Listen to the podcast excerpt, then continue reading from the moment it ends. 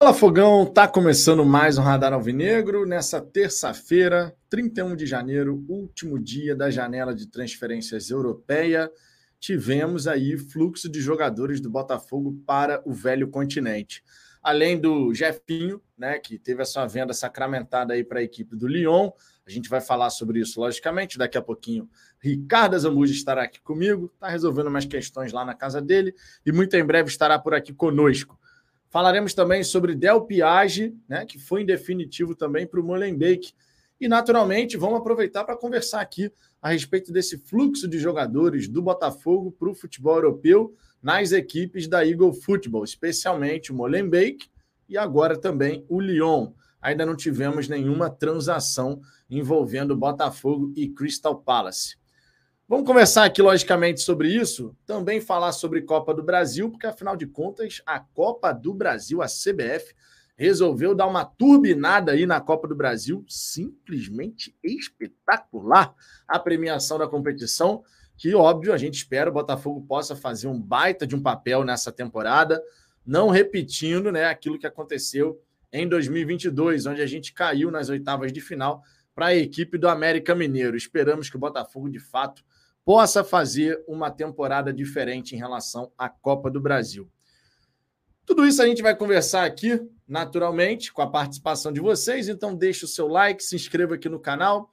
Mais uma resenha aqui para o Fala Fogão.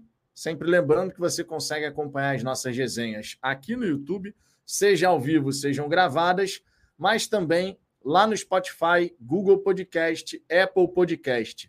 Então não tem como acompanhar aqui no YouTube, você consegue acompanhar através dessas plataformas de podcast. Lembrando também que a gente voltou com os vídeos aqui no Fala Fogão, então tem conteúdo em vários formatos para que você possa estar tá sempre muito bem informado em relação ao Botafogo. Não só vídeos sobre notícias, como também vídeos com temas especiais. De vez em quando a gente está fazendo isso aqui no Fala Fogão para poder trazer algumas questões interessantes para serem passadas aí para o torcedor. O Ricardo fez um vídeo, por exemplo, sobre o gramado de alta tecnologia que vai ser implementado no estádio Newton Santos. Já falei aqui também sobre questão de naming rights. Né? Será que o Botafogo tem essa possibilidade real de conseguir naming rights? Fiz um vídeo analisando essa situação, fazendo um link com essa questão dos shows que vão, vão acontecendo, a valorização do equipamento. Então, de vez em quando, a gente vai ter aqui alguns temas especiais justamente para poder sempre manter vocês o mais bem informados e também né, gerar aquele debate que é sempre muito interessante, um dos grandes objetivos aqui do Fala Fogão. Vou dar aquela passada inicial na galera do chat, o pessoal está gradativamente chegando por aqui. Daqui a pouquinho o Ricardo Zambuja estará aqui conosco para que a gente possa começar essa nossa gloriosa resenha falando dos principais temas né, de hoje, naturalmente. A venda em definitivo do Jefinho. Coloquei um vídeo antes das 5 da tarde, inclusive aqui no canal, falando sobre isso. E por último, agora, né? Del Piage. Eu imaginava que ele seria emprestado. A venda em definitivo, essa, na verdade, venda não, né? A ida em definitivo, porque o Botafogo, até onde consta, pelo menos aquilo que foi informado, não está recebendo absolutamente nada em relação à ida do Del Piage para o Molenbeek, né? Marcílio Ribeiro, boa noite, Fogão. Boa noite, Marcílio. Tamo junto. Ó, Quero saber quem é que vai ao jogo contra o Nova Iguaçu, hein? Meu ingresso já está garantido. Quem for ao jogo, a gente pode se encontrar lá, logicamente. Dessa vez a equipe do Fala Fogão estará desfalcada. Douglas não poderá ir ao jogo. Eu não sei se o Diego Basílio vai. Diego Basílio está sempre presente. O Jorge, Jorge, eu acredito que não vai nesse confronto, mas o Almanac Botafoguense, até onde me consta, estará presente também. De repente, serei eu e André Calipo do Almanac Botafoguense. Quem não segue, siga. Sai, sempre faz um bom trabalho lá com as resenhas, trocando uma ideia bacana com a galera. Fernando Lima, boa noite. Boa noite, Fernando. Tamo junto. Lucineide Vieira, boa noite. Vai com, vai com Deus, Jomildo. Chegando lá, não esquece de indicar os amigos Hugo e Mezenga. Seria maravilhoso. Olha essa situação a respeito da ida do Del Piage. Eu acho que a gente não está dando devido, a devida atenção e eu conversei já sobre isso com o Ricardo, que a gente tem uma opinião muito semelhante em relação a essa questão do Del Piage. E a gente não está se atentando para um detalhe, tá? Que a gente vai conversar aqui nessa resenha. Acho importantíssimo a gente falar sobre isso.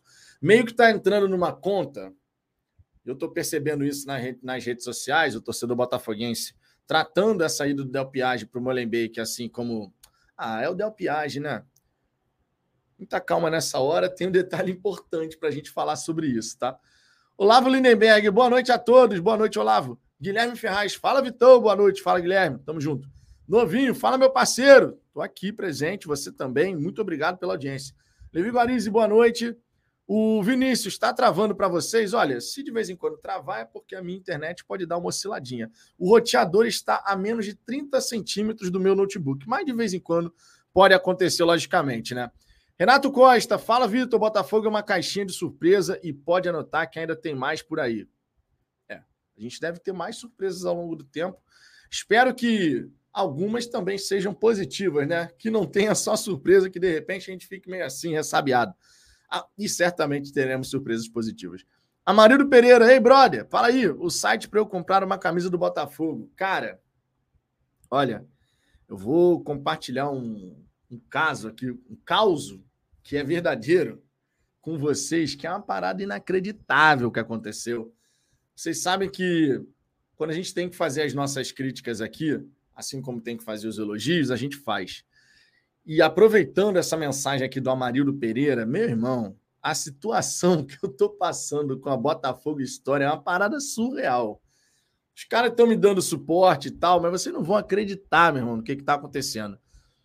Eu tinha feito uma compra, sei lá, quatro meses atrás. Quatro meses atrás, eu tinha feito uma compra, na verdade, duas compras, para pessoas diferentes aqui que ganharam camisas que foram sorteadas e tal. Pois bem, lá no site da Botafogo Store estava lá, pedido entregue. Pô, fiquei super tranquilo, né? Super tranquilo. Pedido entregue. A pessoa que ia ganhar a camisa também não falou mais nada. Eu falei, bom, tá entregue, então tá resolvido. Pois bem, isso foi lá em outubro, irmão. Agora em janeiro, eu recebi mensagens no e-mail dizendo que o pedido foi cancelado. Aí eu falei, pô, que parada é essa, irmão? Aí eu entrei em contato com as duas pessoas eu falei, Pô, vocês receberam a camisa? Não, não recebi. Eu falei, ah, não é possível. Não é possível o que está acontecendo. Entrei em contato com a Botafogo Store para resolver. Num dos pedidos, eles me deram um vale no valor da camisa mais frete que eu tinha gasto. E no outro pedido, eles fizeram o estorno via Pix, né, passando o valor da, da camisa. Ao mesmo tempo, enquanto estava tendo essa troca de e-mails, Olha, o pedido tal não foi entregue, o pedido tal consta como entregue. Uma loucura total, irmão. Uma loucura total. A galera entrando em contato comigo, ao mesmo tempo eu tendo que responder, mas daqui a pouco recebo um e-mail dizendo que o pedido que tinha sido cancelado foi expedido. Falei, Jesus Cristo, meu irmão, não sei nem o que está acontecendo mais. No fim das contas, foi resolvido assim. Eu ganhei cupom de desconto de 50%, cupom de desconto de 20%, vale referente à compra que eu tinha feito, Pix estornando a outra compra. Foi uma loucura completa, meu irmão. De verdade, é bacana demais o Botafogo ter o seu próprio e-commerce, sem a menor sombra de dúvida. Mas olha, eu não sei qual é o parceiro do Botafogo na Botafogo Store. De verdade, não sei. Mas pelo amor de Deus, né? Pô, meu irmão, isso é uma questão de fazer a logística certinho, ter procedimentos ali, processos muito bem definidos internamente. Não dá para simplesmente deixar isso acontecer, né? Foi uma parada surreal, cara, que tá meio que sendo. Foi meio que resolvido, né? Em um, um, de, um dos pedidos com um vale, no outro pedido um Pix estornando. Só que você não tem noção, cara. Esse Pix estornando foi meses depois de eu ter comprado a camisa parada surreal, meu irmão. Eu, eu nunca imaginei que isso fosse acontecer. Ou seja, dá para comprar camisa na Botafogo Store. O detalhe é chegar no endereço que você está mandando, né?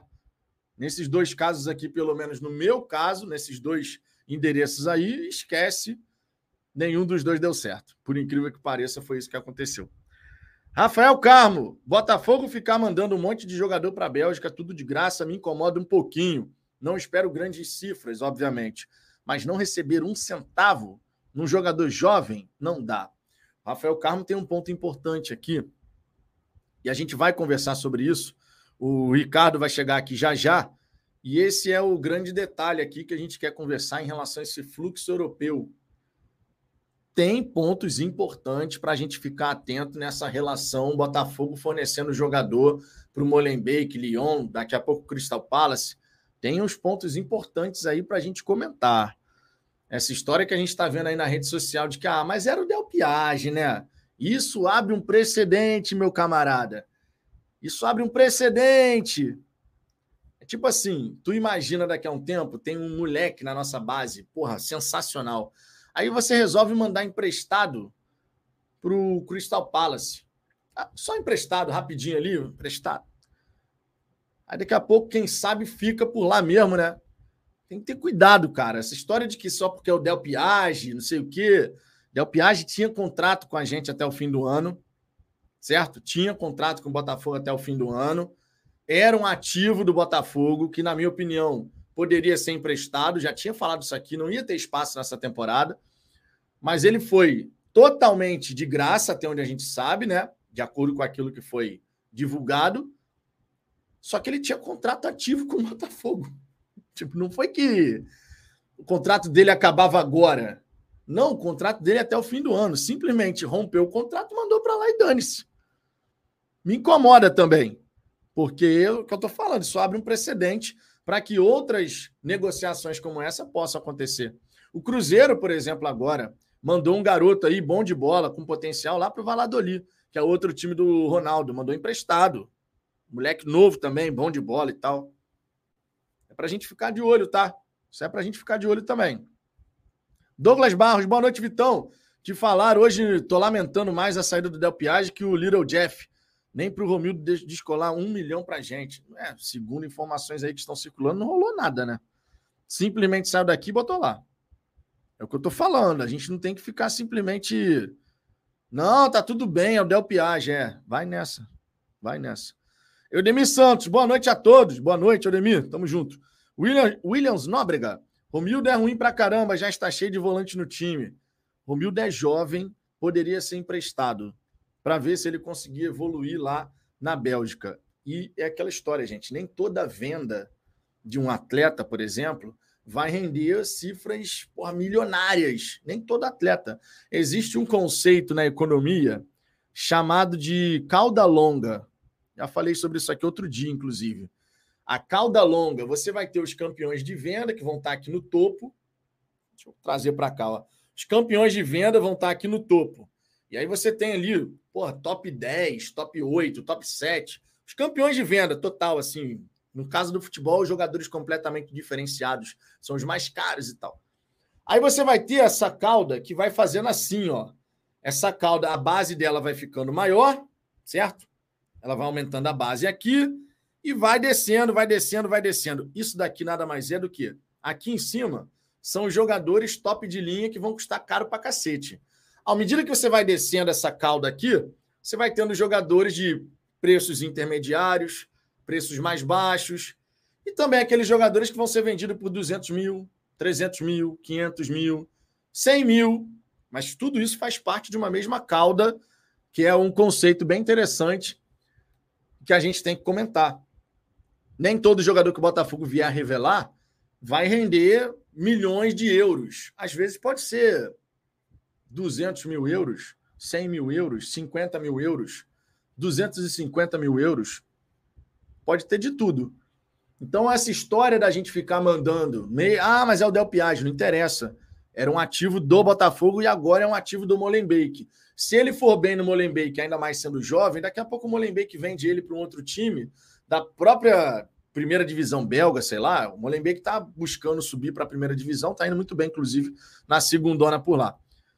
Mas daqui a pouco, isso aí pode acontecer, cara. Então, assim, essa história de que ah, não, mas é o Del Piage, tá tudo bem. Eu não iria por esse caminho, não. De verdade, eu não iria por esse caminho. Porque todos esses garotos, mesmo aqueles que não vão custar milhões para serem vendidos e tal para outros mercados, todos esses garotos são ativos do Botafogo, certo? Os garotos que estão no sub-20, no sub-23, todos são ativos do Botafogo. E se a gente entrar nessa historinha, se a gente entrar nessa historinha de não, mas é o mesmo bolso, né? Nananina não. dentro da Eagle Football, ainda mais com a estrutura que eles estão montando, pensando em fazer o tal do IPO, né, que é a oferta pública de ações lá em Nova York, na Bolsa de Valores de Nova York, cada time é uma unidade de negócios. Vai ter suas receitas, suas despesas, seu centro de faturamento, suas realidades distintas, seus próprios ativos. Cada clube é uma unidade de negócio. Ainda mais nessa estrutura que eu estou falando aí de desejando mais adiante fazer o IPO. Então, se a gente for pensar assim, não, mas vai de um bolso para o outro, é do bolso direito para o bolso esquerdo. Ah, então, se for assim, pega o dinheiro do Lyon lá que ele disponibilizou para contratar jogador e contrata jogador para Botafogo também, né? Fechou a janela europeia. Será que o Lyon gastou toda a grana que o Textor disponibilizou lá? Os 86 milhões de euros? Será que o Lyon realmente torrou toda essa grana nessa janela agora? Eu acredito que não. De repente sobrou um negocinho por lá. Se é do mesmo bolso, pô, manda para cá. E não é assim que funciona, né? Então a gente tem que ter pezinho no chão, sempre analisando a situação de forma ponderada, equilibrada, sem entrar nessa emoção de ah, eu não gosto do jogador, então tanto faz, tanto fez. São ativos do Botafogo. É um jogador jovem. Se ia se desenvolver muito ou pouco, aí o tempo vai dizer. Mas era um ativo com um contrato valendo até o fim do ano com o Botafogo. As pessoas estão se atendo muito ao mérito de ah, é um craque ou não é, vai render milhões ou não vai. Mesmo que não fossem milhões, mesmo que fosse 500 mil reais, era um ativo do Botafogo, que simplesmente foi para lá assim, ó, e vai.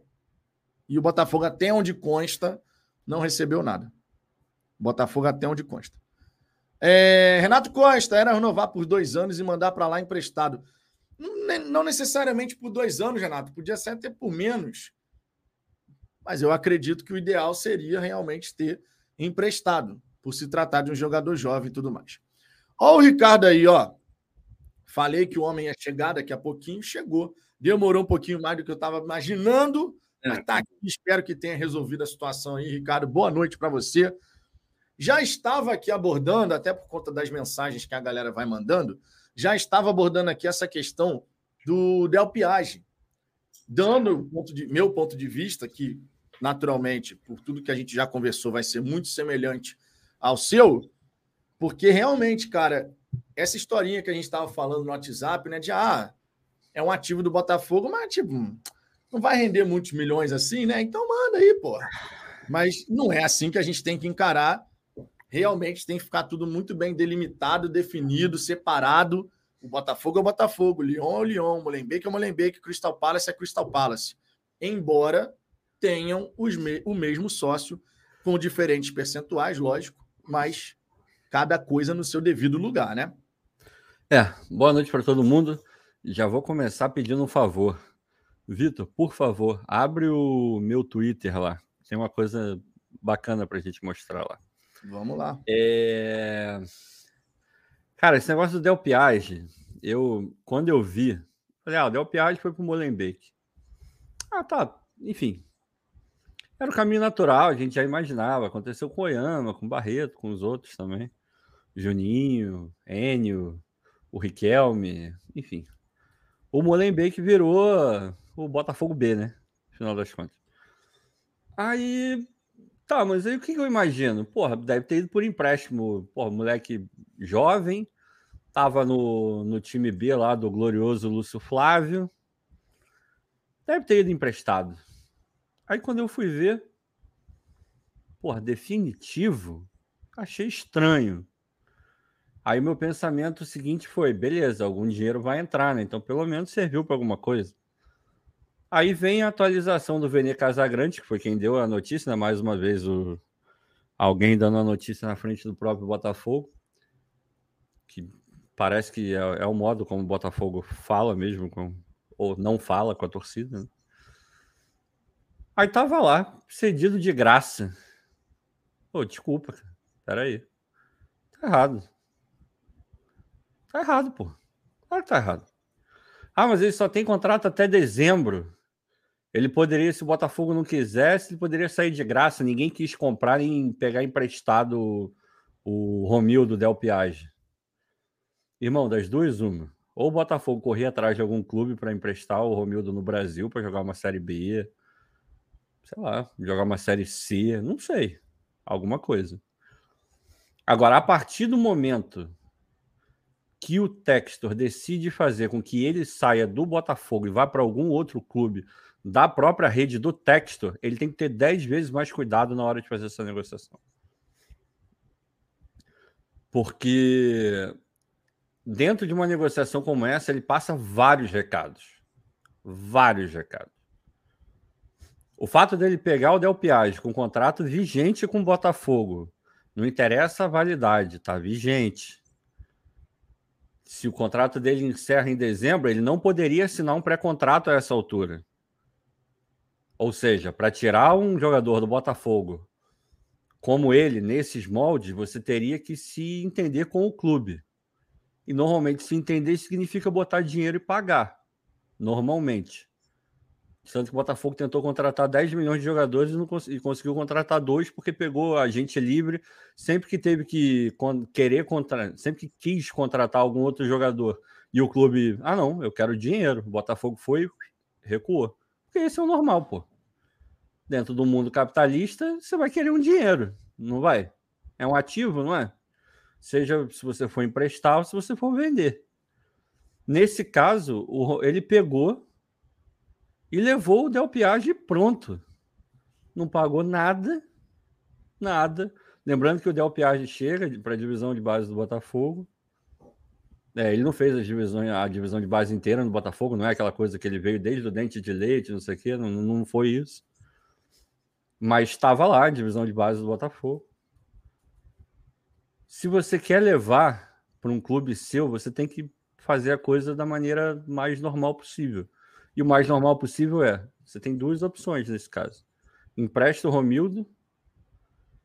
Normalmente, nesses casos, você alonga o contrato pelo mesmo é, período do, do empréstimo, ou você faz isso, pode até ser um pouco maior, aí vai depender do que o clube vai, vai achar melhor, ou que os clubes vão achar melhor, né? Ou então você vende ah, Ricardo, mas ele não vai pagar o salário do, do Romildo. Aí teve alguém que falou: ah, mas é tudo mesmo bolso, tanto faz. Ele vai, para ele, ele só tirou de um lugar para o outro porque ele vai continuar pagando o salário do Romildo, seja no Molenbeek, seja no, no Botafogo. Cara, a gente tem que parar com essa história. E isso está surgindo cada vez mais forte dentro da torcida do Botafogo de maneira completamente equivocada. De que, ah, é o mesmo bolso, é a mesma carteira. Lá no final das contas, ok, o Textor ele é dono de todos os clubes, mas cada clube tem que funcionar de maneira independente. Cada clube tem que funcionar de maneira independente. Por que, que o Crystal Palace não teve fluxo de caixa e o Botafogo teve? Problema de fluxo de caixa. Por que, que o Lyon não tem e o Botafogo tem? Por que, pô, não é assim, não é tudo a mesma coisa? Não é tudo a mesma coisa. Cada clube tem os seus objetivos, cada clube tem os seus elencos, cada clube tem uma liga completamente diferente da outra, cada clube tem os seus orçamentos, tem as suas moedas, então tem que ser visto de uma maneira separada nesse sentido. Quer pegar um jogador do Botafogo com um contrato? Ou você empresta, ou você paga. É simples assim. Agora, pegar na mão grande, de graça, do jeito que foi, porra, e o dinheiro? O cara tava na divisão de base. O dinheiro que o Botafogo gastou com, com o Romildo? Porque gastou algum dinheiro, gastou na formação do Romildo, mesmo que pouco, mas gastou. Agora o Botafogo viu o Romildo sair. Ah, mas o Romildo não ia ser aproveitado. Irmão, não. Se ele tivesse rescindido e ido para outro clube, eu não estaria falando isso aqui. Embora eu lamentaria o fato de não ter ganho dinheiro também. Mas, repito, quando você vai fazer uma transação com um clube que também é seu, para não deixar nenhum tipo de dúvida ou suspeita ou versão pelo ar, você tem que ser dez vezes mais cuidadoso quando você faz esse tipo de negociação. E nesse caso, parece que o Textor não é, cara. Parece que não é. Ele só ele faz o que ele quer. Ele pega, joga para um lado, joga para o outro, joga para lá, joga para cá. E tá errado. O Botafogo deveria ter. Era, foi um ativo do Botafogo que saiu por, no 0800 de graça completamente de graça para um outro clube, com contrato vigente. Esquece, irmão. Para mim isso está errado. Para mim isso está errado. Simples assim. Exatamente. Eu estava falando exatamente isso aqui, cara, porque as pessoas, olha só, não se atenham ao detalhe de ah, eu gosto ou não do Romildo. A questão não é essa. Não é essa. Eu acho o Romildo craque ou não. A questão também não é essa. Ah, mas o Romildo não ia render milhões. A questão também não é essa. A questão é: se tratava de um ativo do Botafogo com um contrato até o fim do ano, que simplesmente sai do Botafogo de graça e vai para a Bélgica. E agora é um ativo do Molenbeek. Não, imagina, a questão imagina é essa transferência de ativos sem o Botafogo, que era dono dos direitos federativos e econômicos, receber nada. Ah, mas não é o mesmo bolso. Não entrem não, não nessa, é. não, não é, é, o mesmo bolso. E, Vitor, imagina. A estrutura da Eagle Football, a estrutura da Eagle Football considera cada time uma unidade de negócio individual. O Textor tem 90% do Botafogo, 80% do Molenbeek, o que significa dizer que o Textor não tem 100%, obviamente, das duas equipes. Que significa dizer que tem outros acionistas. No caso do Botafogo, a associação, no caso do Molenbeek, na estrutura que eles têm lá. Então não é a mesma coisa. O grande da questão é esse. Se a gente começar a relativizar, hoje foi o Romildo. Daqui a pouco é um outro garoto que está surgindo aí, que, pô, bom de bola, mas na Europa vai se destacar mais. Se a gente começar a relativizar, aí pode tudo. Aí pode tudo. Porque aí a gente não vai ter o direito de se indignar quando for, por exemplo, um garoto que fala assim: pô, esse moleque joga pra cacete, 18 anos de idade, não sei o quê, e foi emprestado pro Lyon. Ô, Vitor, não precisa muito então, longe. Foi, foi transferido pro Lyon, sem a gente ver. Não precisa não muito longe. Assim. Foi o Romildo. Mas se ele tivesse feito a mesma coisa com o Matheus Nascimento, ia estar tá todo mundo em parafuso. Ia estar tá todo imagina, mundo maluco. Tu Pega imagina, o Matheus Nascimento e joga ele lá no, sai assim, no Lyon, de graça. Lyon. De graça. Pô, meu irmão estar tá todo mundo puto. Então qual é a diferença? Nenhum, e aí é um entra jogador. a questão do relativizar, né? É. Você não pode relativizar. Hoje é o Del Piage, daqui a pouco é um outro garoto, poderia ser até o Matheus Nascimento, tem muito torcedor que não gosta, mas a gente não pode esquecer que o Matheus Nascimento tem 18 anos de idade e é monitorado por time europeu ó, há muito tempo.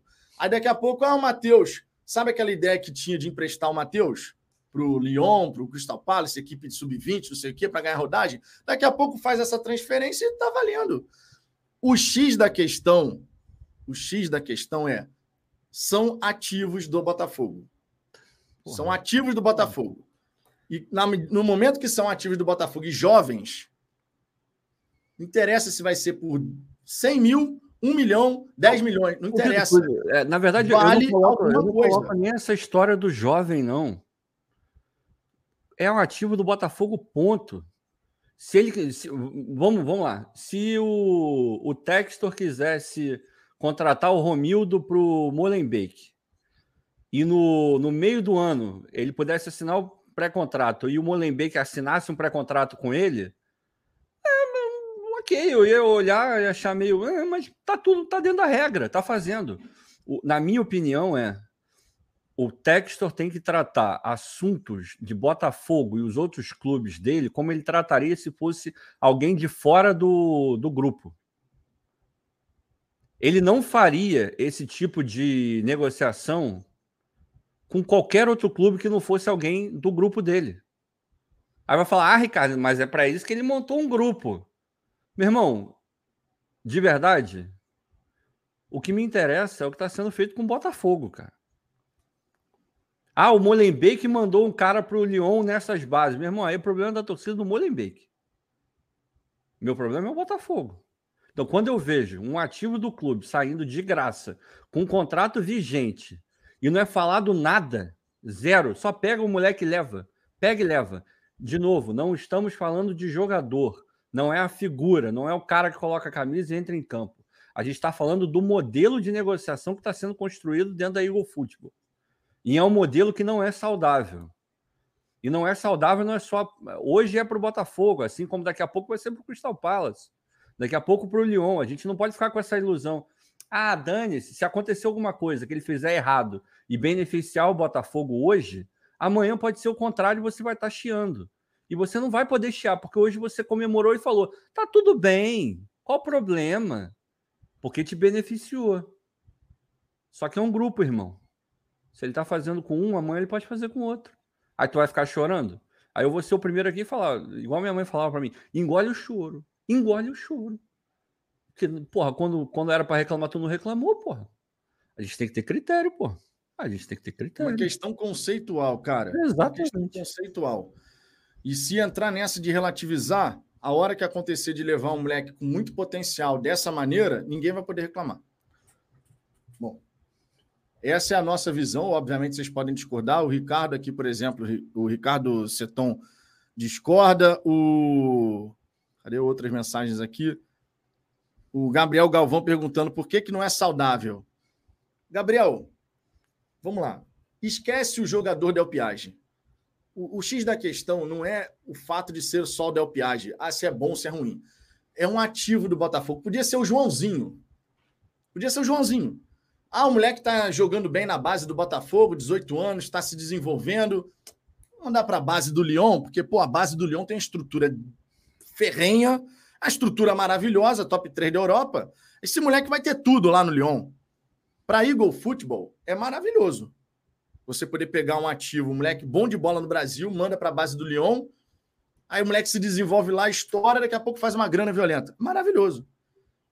Vai poder reclamar? Não vai poder reclamar. Se começar a relativizar, porque eu gosto do talento desse, não gosto do talento daquele, porque esse é bagre, porque não sei que, na minha opinião, isso é ruim, isso é bom.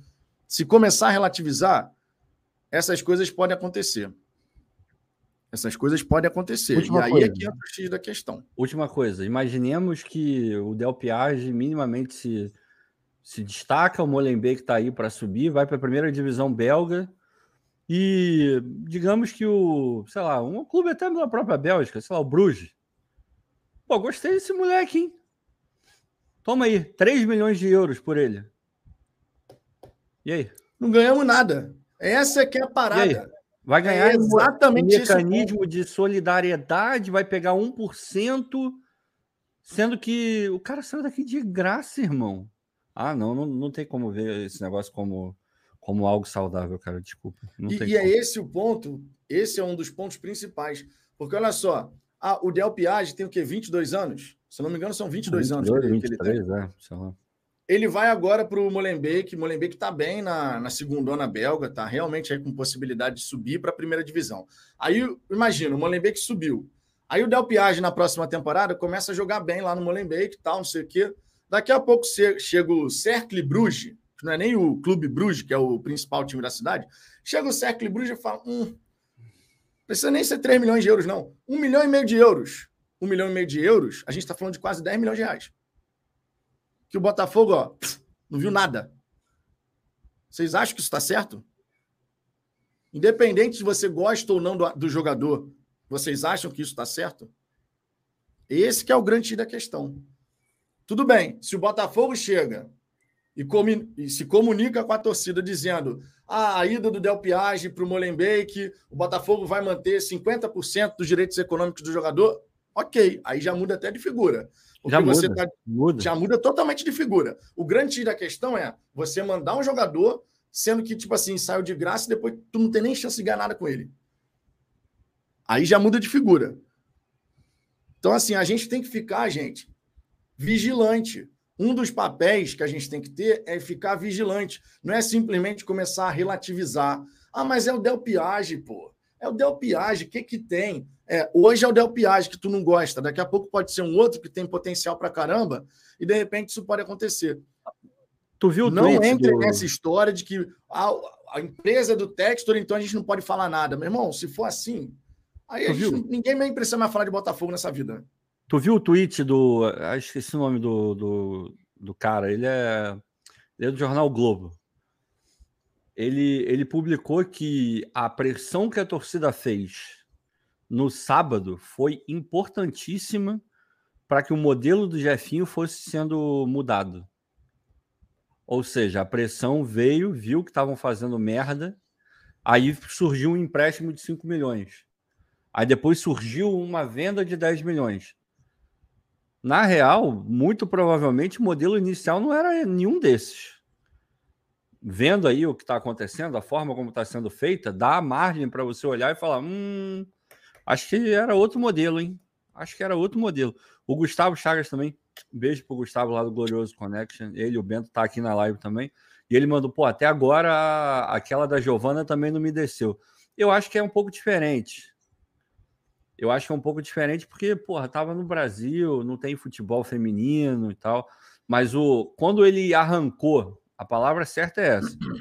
Quando ele arrancou a Giovana do Botafogo e jogou ela lá nos Estados Unidos, eu, eu me incomodei um pouco, tá? Mas nessa daí eu, eu dei uma relativizada justamente por causa do contexto. Não tem grandes cifras, não tem nada. E por isso só. Mas o modo de fazer, sem dúvida nenhuma, lembra. Sem dúvida nenhuma, lembra. Sem dúvida nenhuma. Ednei Pinheiro, eu duvido o Texto fazer isso no Lyon. O Jean Michel Aulas não permitiria. Tiraram um jogador de lá e ceder para outro de graça. O problema daqui é que não temos um CEO, uma governança e um compliance. Então, cara, essa questão do, do, do Lyon, a gente também tem que considerar um detalhe lá que é extremamente importante. O Lyon tem ação em bolsa. Também. Ele tem uma estrutura bem diferente gerencial do que é, por exemplo, o Botafogo. Tá? Então, o, o Textor ele comprou 77,49% do Lyon. Mas o Lyon tem uma série de questões de governança e tal que tem que ser respeitadas para que você possa ir sempre atualizando ali, né? E mantendo todos os seus acionistas informados, atualizados, tudo direitinho. Você tem que passar uma série de informações constantemente. Isso no Botafogo é diferente, porque aqui a gente tem a associação como acionista também da SAF, 10%, mas o Botafogo não, não fez, por exemplo, a questão dos balancetes, e está errado. Está tá errado, porque isso está na lei da SAF. Não, é. Até e... hoje a gente não teve nenhum balancete divulgado. E tem uma coisa, Vitor. Muitos podem falar, porra, mas há quatro meses atrás vocês não estavam falando nada disso. Há três meses atrás, há cinco meses atrás, vocês não estavam falando nada disso. Cara, na minha visão, a gente está sendo coerente, sabe por quê?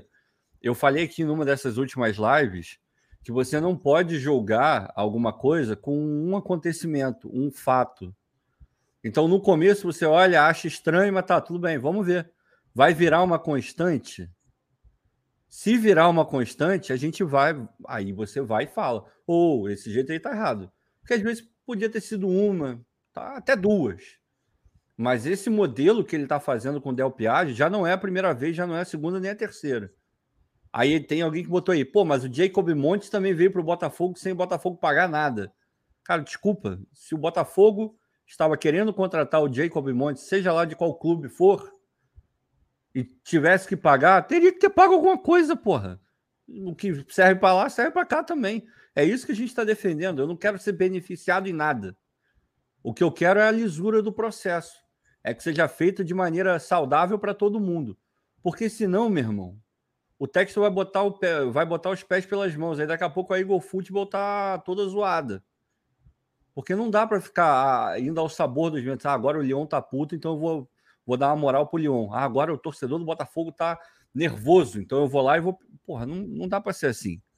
Eu não tô falando que ele tá fazendo isso, só tô falando projetando alguma coisa. Não dá para ser assim, pô.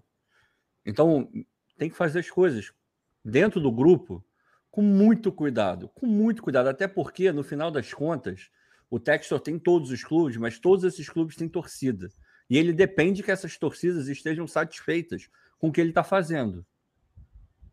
Porque aí vai para o estádio, vai comprar, vai consumir, blá, blá, blá, blá, tudo que a gente vive falando aqui. Se a torcida tiver puta, vai ter gente que não vai consumir. Isso não é bom para ele. Não é para dizer a mim para tudo que a torcida quer, definitivamente, senão vai ser uma merda gigante. Agora, que ele tem que prestar atenção nisso, para mim não tem a menor dúvida, cara. A menor dúvida. Pois é. E sempre importante destacar, né? Você pode ter troca de jogadores, troca de ativos entre os clubes que fazem parte da Eagle Football. Agora, você mantém um percentual dos direitos econômicos. Se você mantiver percentual do direito econômico, o cara se valorizando em outro lugar, você continua ganhando.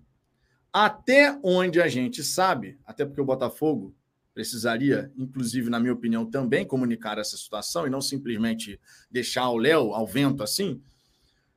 Até onde a gente sabe é, foi de graça, venda em definitivo e é isso. Se o Botafogo continua com o percentual do Del Piage e ele vai para o Molenbeek, arrebenta, começa a jogar bem, se desenvolve e, e o Molenbeek vende ele depois, o Botafogo também está ganhando.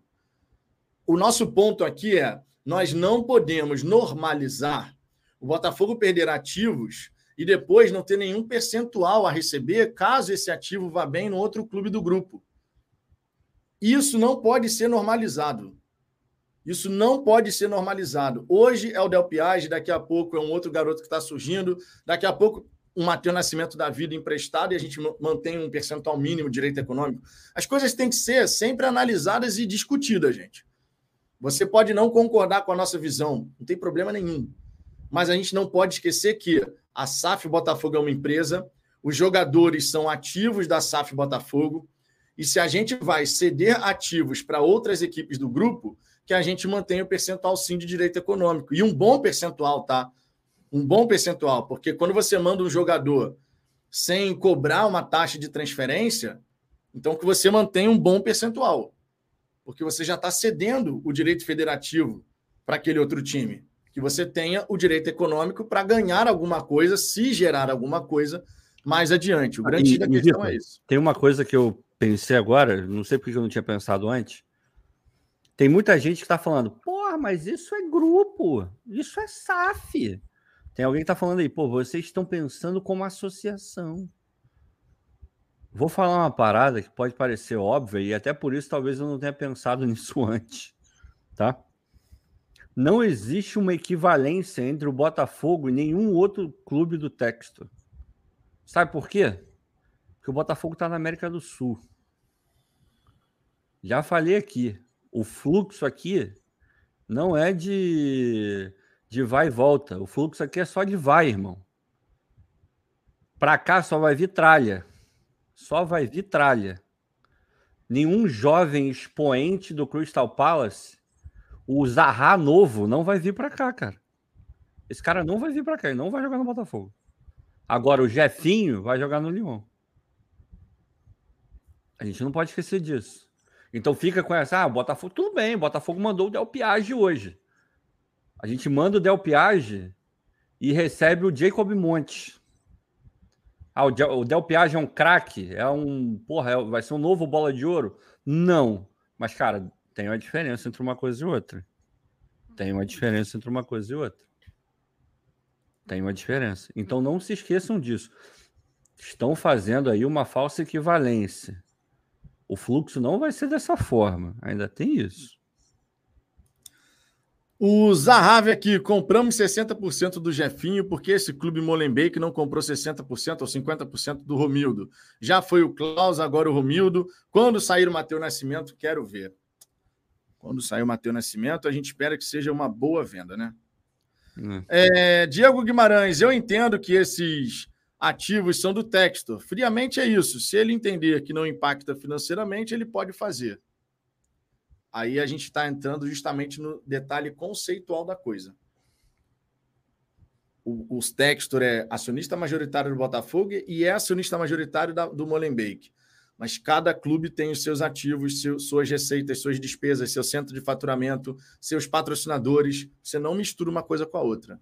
É uma questão conceitual e a gente espera, claro, que isso não se, não se torne uma constante. É a minha torcida. A gente está falando sobre isso justamente porque é importante trazer isso para o debate. Tem torcedor que não vai gostar, vai achar que é bobagem, mas é importante a gente ficar atento a essas questões. Tá? São jogadores jovens e o Botafogo, a gente sabe, vai buscar fazer um trabalho cada vez mais intenso com esses jovens. Então a gente tem que ficar atento a essas movimentações de jovens que vão deixar o Botafogo para ir para um outro clube, mesmo que seja do grupo. E principalmente quando for do grupo, inclusive. Esse é um ponto importante aqui a ser comentado. Vamos em frente. Vamos em frente. Já falamos muito sobre isso. Olha só, outro detalhe aqui que eu queria passar a palavra para você, Ricardo, porque eu já falei sobre isso aqui hum. mais cedo, falei no vídeo que eu coloquei ali entre 4 e meia e 5 da tarde aqui no canal Venda em definitivo de Jefinho. Já dei minha opinião sobre a uhum. questão do que, que eu acho sobre o valor da transferência. Não existe unanimidade em relação a esse valor da transferência. A gente conversou bastante, inclusive, né, sobre isso no WhatsApp. Quero que você passe aqui a sua visão para a galera. Né, o que, que você pensa sobre essa negociação? Resumidamente, a minha opinião é: é uma venda ok e nada mais. Não vou embarcar nessa, como tem torcedor aí dizendo que foi uma coisa maravilhosa. Inclusive, para alguns torcedores, deixando bem claro, para alguns torcedores nas redes sociais, eu já comecei a ver justificativas assim. Mas o Jefinho já está velho, entre aspas, logicamente, né? Por conta de questão de mercado europeu, tá. O já está velho, mas o Jefinho não teve base. Mas o pô, se destacou em seis meses. Mas o Jefinho, isso. Começou a dar umas justificativas para tentar realmente encaixar que esse, esse negócio foi uma parada assim espetacular, meu irmão.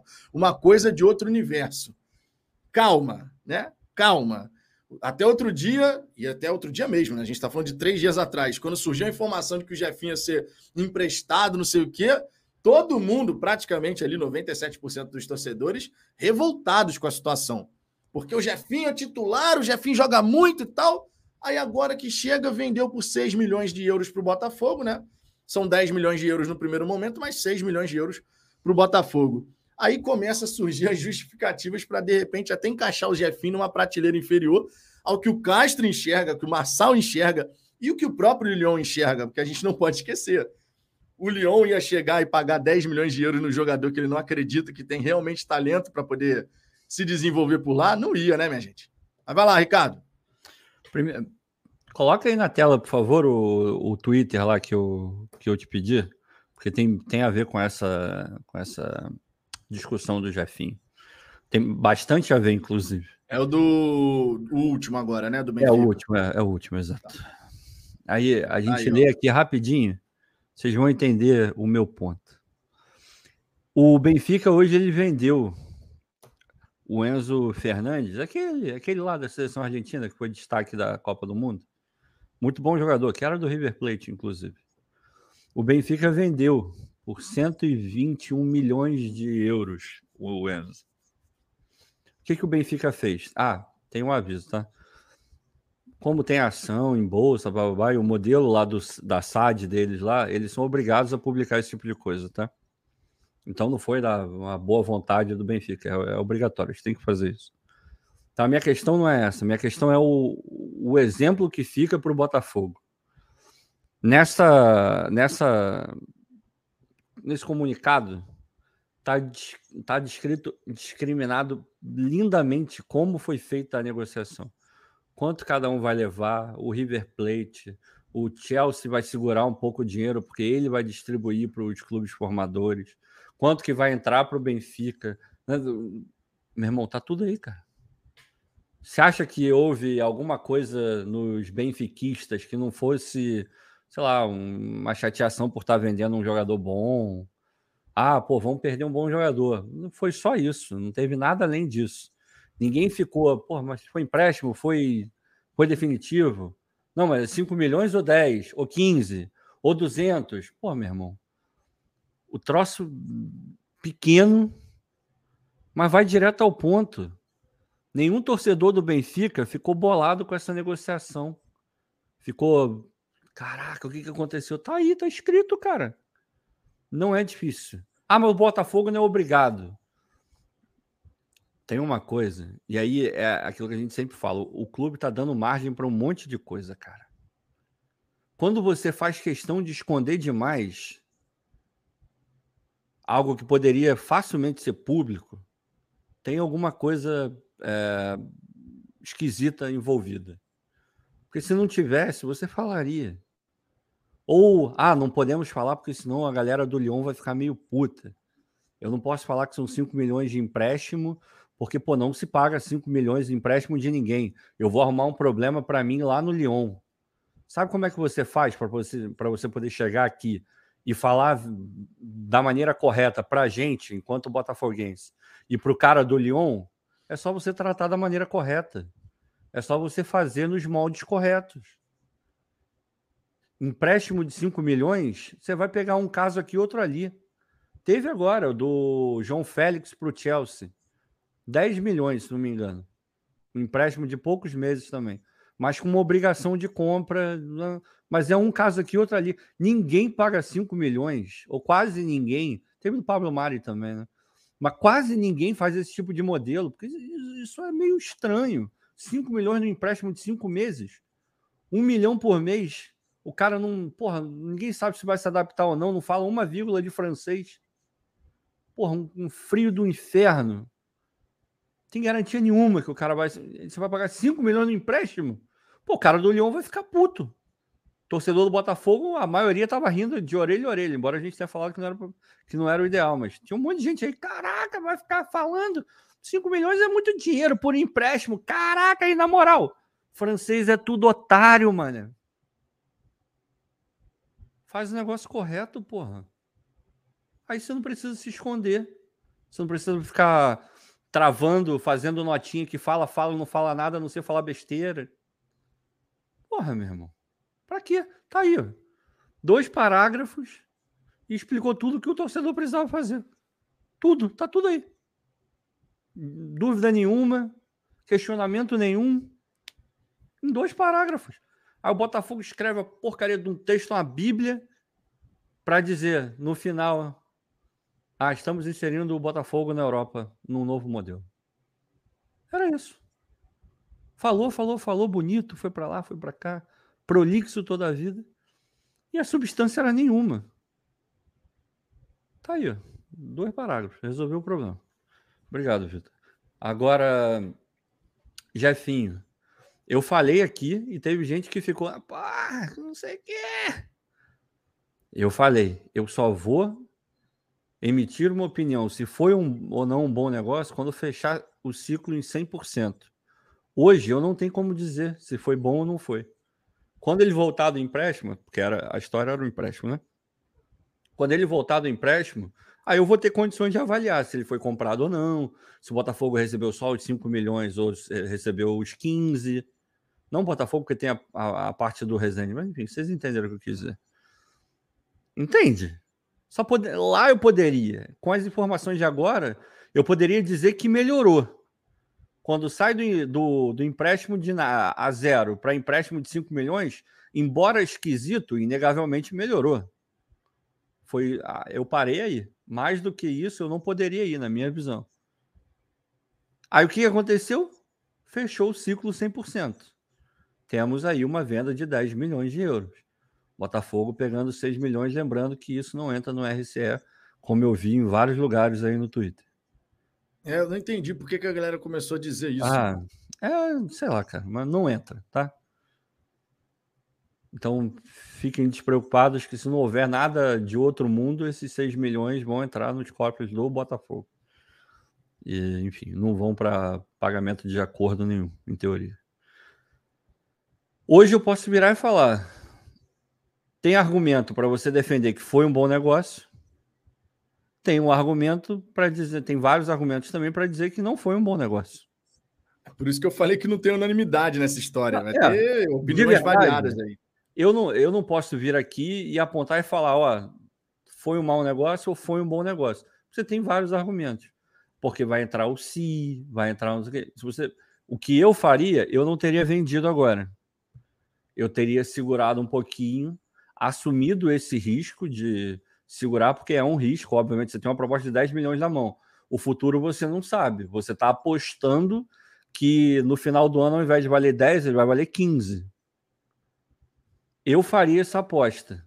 Porque não tendo base, chegando no time principal do jeito que chegou, no elenco formado às pressas, entrando jogador até o final do campeonato, o moleque conseguiu se destacar, treinando no campo ruim, jogando num gramado ruim no Newton Santos estrutura do CT não era essas maravilhas todas, agora tá bem melhor. Porra, a, o que me leva a crer é que essa temporada ele ia evoluir. Ele ia melhorar. A pontaria ia melhorar, o entendimento tático ia melhorar, fisicamente ia melhorar. Quando faz isso, você vai agregando valor ao jogador. Ah, mas a idade. O Vitor hoje no WhatsApp fala, deu um exemplo bom do, do Claudinho, que foi vendido para o Zenit. Que, 20, inclusive, 24, um 25, lá, uma fábula de dinheiro. Não, inclusive, só fazendo um parênteses, é um caso, de certa maneira, parecido, porque o Claudinho ele só foi aparecer nacionalmente em 2019 na Série B. Aí em 2020, na Série A, ele começou boa parte do campeonato como reserva, o técnico até era o Felipe Tigrão, que não colocou ele como titular. Na metade final do campeonato, ele começa a jogar com o Red Bull Bragantino, começa a jogar pra caramba. E aí, depois de um ano, né, se destacando e tal, aí o Zenit vai e pega ele aos 24 anos de idade. Ou seja, essa história de 23 anos tá velho. Pô, tá velho nada, meu irmão. Quando o cara é bom e tá não, jogando pra cacete. Assim, na média, a gente vê que a cada dia que passa, os clubes europeus estão vindo para buscar jogador mais, mais jovem. Ok. Nos grandes centros, eu diria que ele não teria espaço nos é, grandes centros. Sim, mas... essa lógica, é, exato. A lógica serve para isso mesmo. 15 mas... milhões de euros e 20% ficando com o Braga.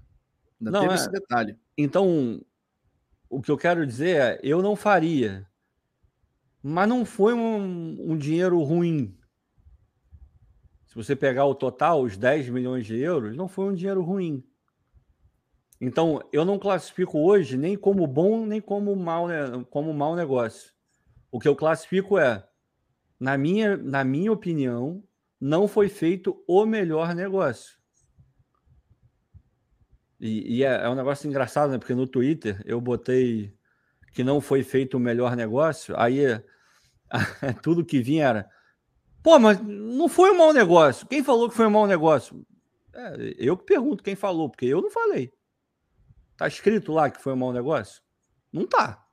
O que está escrito é não foi feito o melhor negócio. Isso quer dizer que foi um negócio ruim? Não necessariamente. Não necessariamente. Quer dizer que foi um bom negócio? Também não, não necessariamente.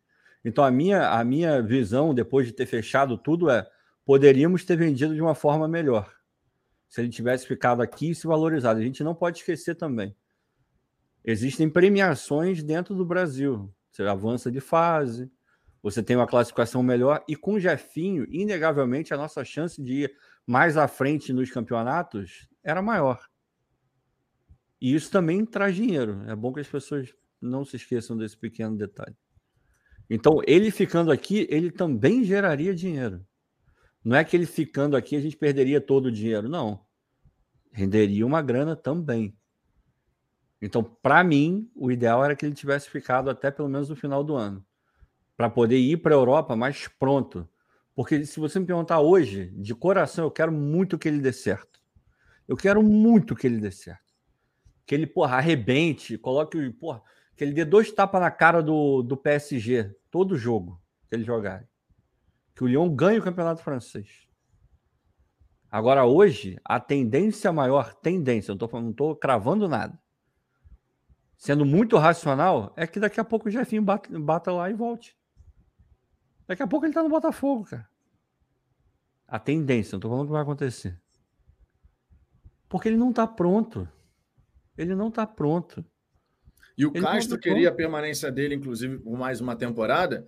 É. Primeiro que o Castro adorava o Jefinho, né? E, meu irmão, o Castro naturalmente entende mais de futebol do que eu e o Ricardo juntos. Ah, claro. Indiscutivelmente que o cara vive disso, trabalha anos e anos nessa parada. E ele olhava para o Jefinho com um carinho tão grande. Tanto é que, quando foi questionado, ele falou: Cara, o Jefinho é um ótimo jogador e todo treinador quer ter ótimos jogadores ao lado dele. Então eu queria contar com o Jefinho. E ele enxergava esse potencial de desenvolvimento no garoto, né? Você colocou muito bem que a, entra a questão das premiações, das competições, é um jogador que desequilibra. Essa circunstância que você colocou de que, olha, o Jefinho chegou com um time que estava tentando se encontrar sem ter o melhor encaixe ainda, e ele se destacou por diversas vezes. Por diversas vezes ele se destacou sendo uma válvula de escape, sendo um cara do drible, um cara que faz um negócio diferente. Então, assim, cara, o Jefinho, vou torcer muito pela, pelo sucesso dele lá na Europa. Mas muita coisa mesmo. Acho que é um moleque que merece, é humilde pra caramba, quer aprender, quer evoluir. Família boa, família, família boa. A mãe boa. dele, pô, Parece ser muito gente boa, pelo que eu vi e tal. Então eu vou torcer muito, cara. Vou torcer de verdade para o Jefinho se dar muito bem. É... E é aquela história, cara. O Jefinho se dando muito bem, daqui a pouco o Leão pode vender ele por uma grana ainda maior e tal, não sei o quê. Vai ter alguns desafios, naturalmente, por isso, pelo fato que o Ricardo falou. Mas eu tinha muita fé de verdade, muita fé de verdade que o Jefinho nessa temporada ele ia crescer, ele ia se desenvolver. Taticamente falando, ia ficar mais completo, porque vai a questão da, do amadurecimento que o jogador vai adquirindo. O Marçal estava ali praticamente como um, um, orientador do Jefinho, né, nessa questão de ajudar, porque o Marçal tem essa visão tática muito apurada em relação a orientar seus companheiros dentro de campo. O próprio Castro, que ia buscar certamente fazer um trabalho especial, sabendo que era um ativo importante da, da SAF Botafogo, e o Castro, antes de assumir como, como treinador do Botafogo, havia dado declaração em alguns podcasts dizendo justamente isso, de que um dos papéis dele como treinador é pegar o jogador, desenvolver esse jogador, fazer ele evoluir, valorizar, para depois a administração, inclusive, poder fazer né, dinheiro e tal com o atleta. Mas, infelizmente, não foi isso que aconteceu. Eu esperava, de verdade, eu esperava que o Botafogo, com a sua parte, conseguisse uns 8, 8 milhões e meio de euros, com a sua parte. Isso significa dizer que a gente está falando aí do Botafogo conseguir uma venda que chegasse a 15 milhões de euros. Sei lá, que fosse 12 milhões e meio de imediato e 2 milhões e meio em bônus, 11 milhões imediato e 4 milhões em bônus, acho, sinceramente, que tinha condição de chegar, especialmente com os variáveis, porque os variáveis estão atrelados justamente a uma performance. O cara tá jogando pra cacete, tu garante que você vai receber algo a mais. Se ele não conseguir alcançar aquele nível, tu não vai receber esse percentual. Então, hoje, o que o Botafogo tem garantido são os 6 milhões de euros equivalente a 60% dos 10. Mas seria um absurdo a gente pensar numa negociação com um variável, de repente, de 4 milhões de euros e não 2 milhões e meio? Na minha opinião, absurdo algum. Até porque se o Jefinho arrebentar por lá, o valor de mercado dele vai triplicar, quadruplicar tranquilamente. Não, tem uma coisa assim, tinha muita gente comparando com, com as vendas do Fluminense. O Fluminense vende mal demais. É porque ele vende em quantidade. Aí a gente tem a ilusão de que o Fluminense ganha muita grana.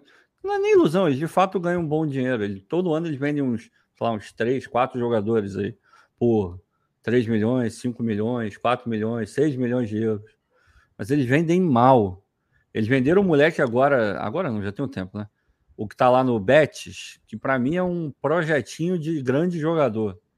Moleque absurdo. Esqueci o nome dele. Qual é o nome dele?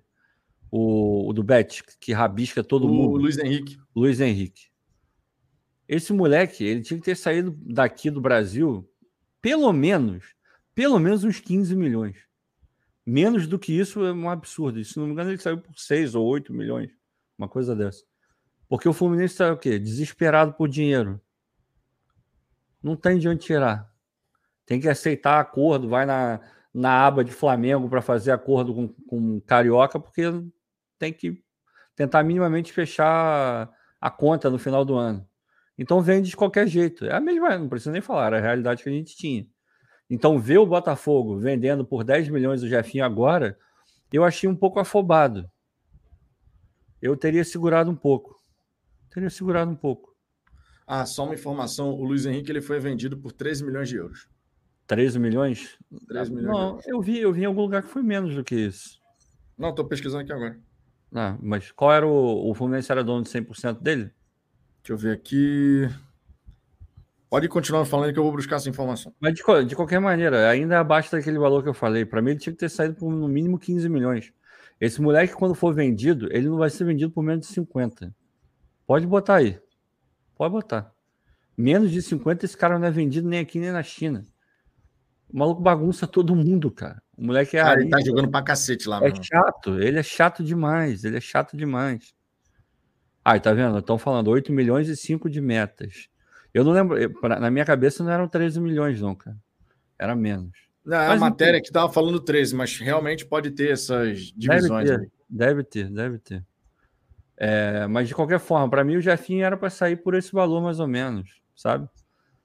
Mas tudo bem eu nesse momento eu não estou nem questionando tanto o valor.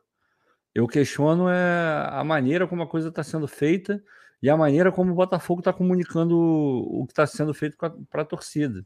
Ou não comunicando, né? Se bem que nesse caso aí o, o Botafogo foi um festival de cagada. 5 né? milhões em variáveis. 5 tá milhões tá em variáveis. Pois é. O Fluminense vende mal. Historicamente, o Fluminense vende mal. Aí tu vê, ô Ricardo, 5 milhões em variáveis. Por isso que eu estou falando. O Jefinho não podia ter colocado lá 4 milhões em variáveis e não podia, 2 milhões e meio. Esse moleque, o Jefinho arrebentando no, no futebol europeu, o valor dele rapidamente se multiplica. Rapidamente se multiplica. Ah, o Lyon comprou por 10, podendo chegar a 12,5. Se o Jefinho jogar e se desenvolver com o potencial que ele tem, talento que ele tem, porque talento, acho que todo mundo concorda que o Jefinho tem talento, bola nos pés, pra cacete. Só que, obviamente, o jogador profissional ele precisa de outras valências. Ele precisa da parte física, ele precisa da parte tática, e é isso que, claro, o Lyon vai buscar trabalhar com ele por lá, certo? Mas ele indo bem, o valor dele de mercado ó, sobe muito rápido. Não, é, o, o Daniel ele trouxe o exemplo do Verón do Palmeiras. O Verón do Palmeiras, o Palmeiras não quis vender ele no momento em que ele estava arrebentando, muito mais do que o, o Jefinho, na minha opinião, até. Estava sendo importante já no time principal e nas divisões de base. Também estava na seleção de base, estava arrebentando também. E ofereceram uma nota. E o Palmeiras falou: não, não, não quer, agora não, não sei o quê. Vendeu por 10 milhões para o Porto. Por isso que essa questão do, do momento de vender é muito importante. Para mim, o momento de vender o Jefinho não era agora, porque ele está em ascensão. Mas foi uma ascensão. Por que, que não teve proposta, é, sei lá, de um clube maior do que o Shakhtar, do que o Lyon? Porque ele se destacou, mas não foi aquele destaque de meu Deus do céu, de onde veio esse garoto? Ele não fez 10 gols na temporada, 15 gols na temporada.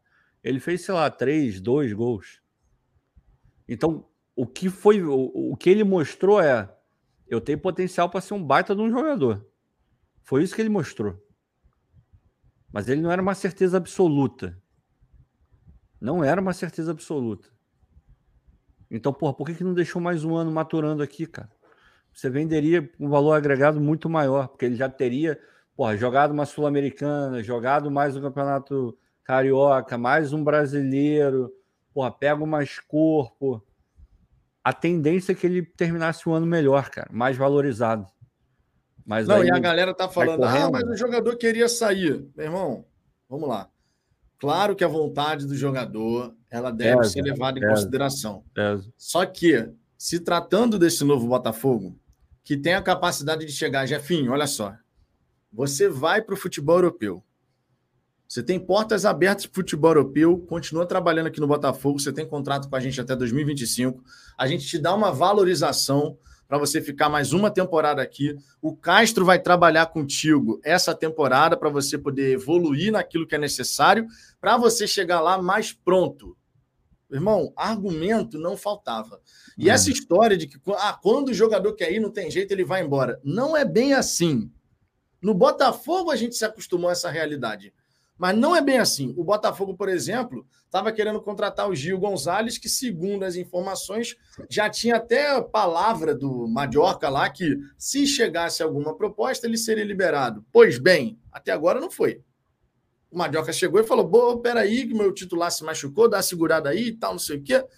Não é simplesmente assim, gente. É, são Essa casos, casos de... né? É, caso são casos caso. e casos. Quando o jogador quer, você vai conversar com ele, você vai apresentar um projeto para ele permanecer um pouquinho mais. E no caso do Jefinho, fazia muito sentido uma permanência por mais uma temporada. Ele continuaria sendo titular do Botafogo numa temporada em que o time estaria mais estruturado.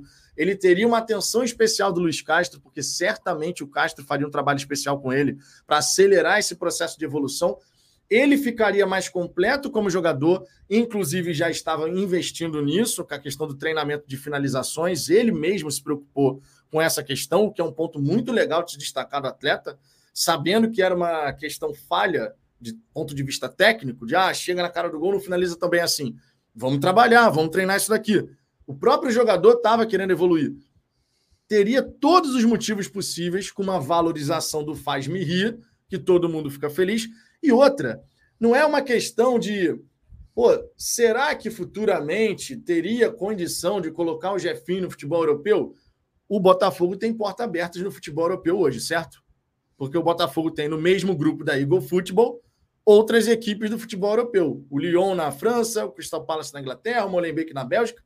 teria condições de você conseguir sim colocar o Jefinho daqui a um ano no futebol europeu, só que muito mais preparado e muito mais valorizado.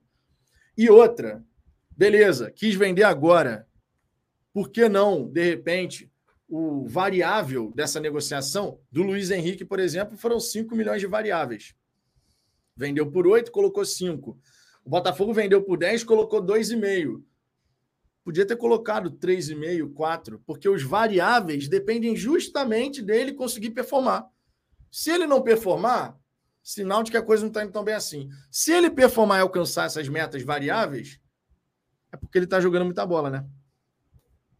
Enfim. É isso. É... E outra, essa história, a idade do Jefinho. O Pedro Lemos está falando: Jefinho tem 23 anos, meu irmão. A gente sabe que os times europeus principais olham para o mercado brasileiro, conforme o Ricardo falou, cada vez mais cedo vem buscar os mais, maiores destaques. Isso é verdade. Mas a gente tem exemplos de jogadores que, mesmo com uma idade de 23, 24, 25, também conseguem boas transferências. Então não é o caso de que as portas estariam fechadas para o Jefinho, porque ele já vai fazer 24 anos no final do ano. Não é o caso. O Se Gerson... ele começasse a jogar muita bola, meu irmão, o Gerson saiu com quantos anos bola, ele do... conseguiria. Com quantos anos o Gerson saiu do Flamengo para o Olympique de Marseille? Você lembra? Hum, a primeira? Hum, é, essa agora, agora que ele agora. saiu e voltou. Com quantos anos ele... ele ele já tinha saído a primeira, ele saiu novo, devia ter uns 18, 19. É, ele saiu, ele saiu bem novo. É, eu aqui, ó, eu Gerson, da segunda, da segunda Gerson, agora. Peraí, Gerson vendido ao Marcelo. E a idade dele? Quanto, quantos Isso foi em 2021. Então agora vamos ver quantos anos o Gerson tem. Isso foi em 2021. Ele tem 25, ou seja, ele estava com 23. Exatamente a idade aí do, 23, Na verdade, acho que ele já está até com 24, porque essa venda foi, se eu não me engano, em junho. É. Então ele já estava com 24. Então, 24 anos. E quanto, é foi, e quanto, é que foi? A, a venda do, do Gerson na ocasião foi por. Ó, o valor total do negócio pode chegar a 30 milhões de euros. Isso porque o Gerson já tinha ido para a Europa e voltado.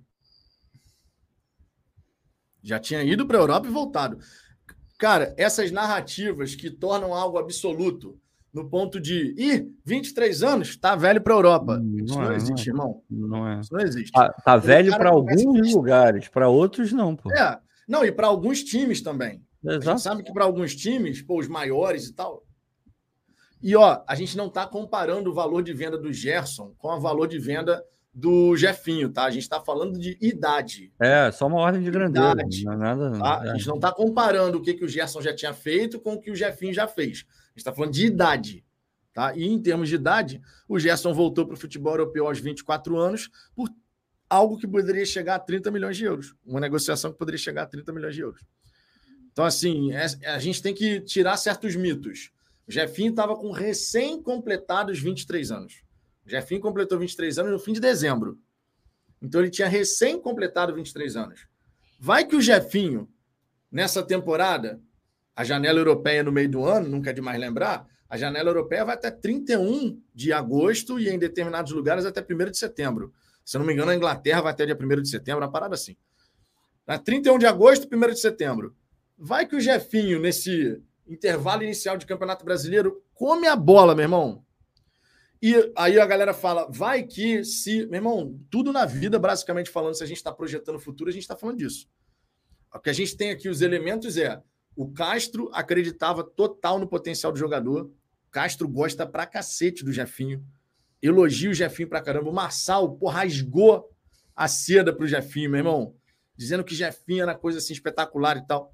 Por quê? Porque enxerga o talento. Só que era um talento a ser lapidado. Era um talento. É um risco? Claro que é um risco. Não vou falar que tudo daria 100% certo. Claro que existiu o risco. Mas o, o risco, na minha opinião, era calculado de ficar com ele até o fim do ano. Era calculado. Porque se ele foi importante em 2022 com o time se buscando uma estrutura, com o time já encaixado, a chance dele conseguir demonstrar mais potencial ainda aumentaria.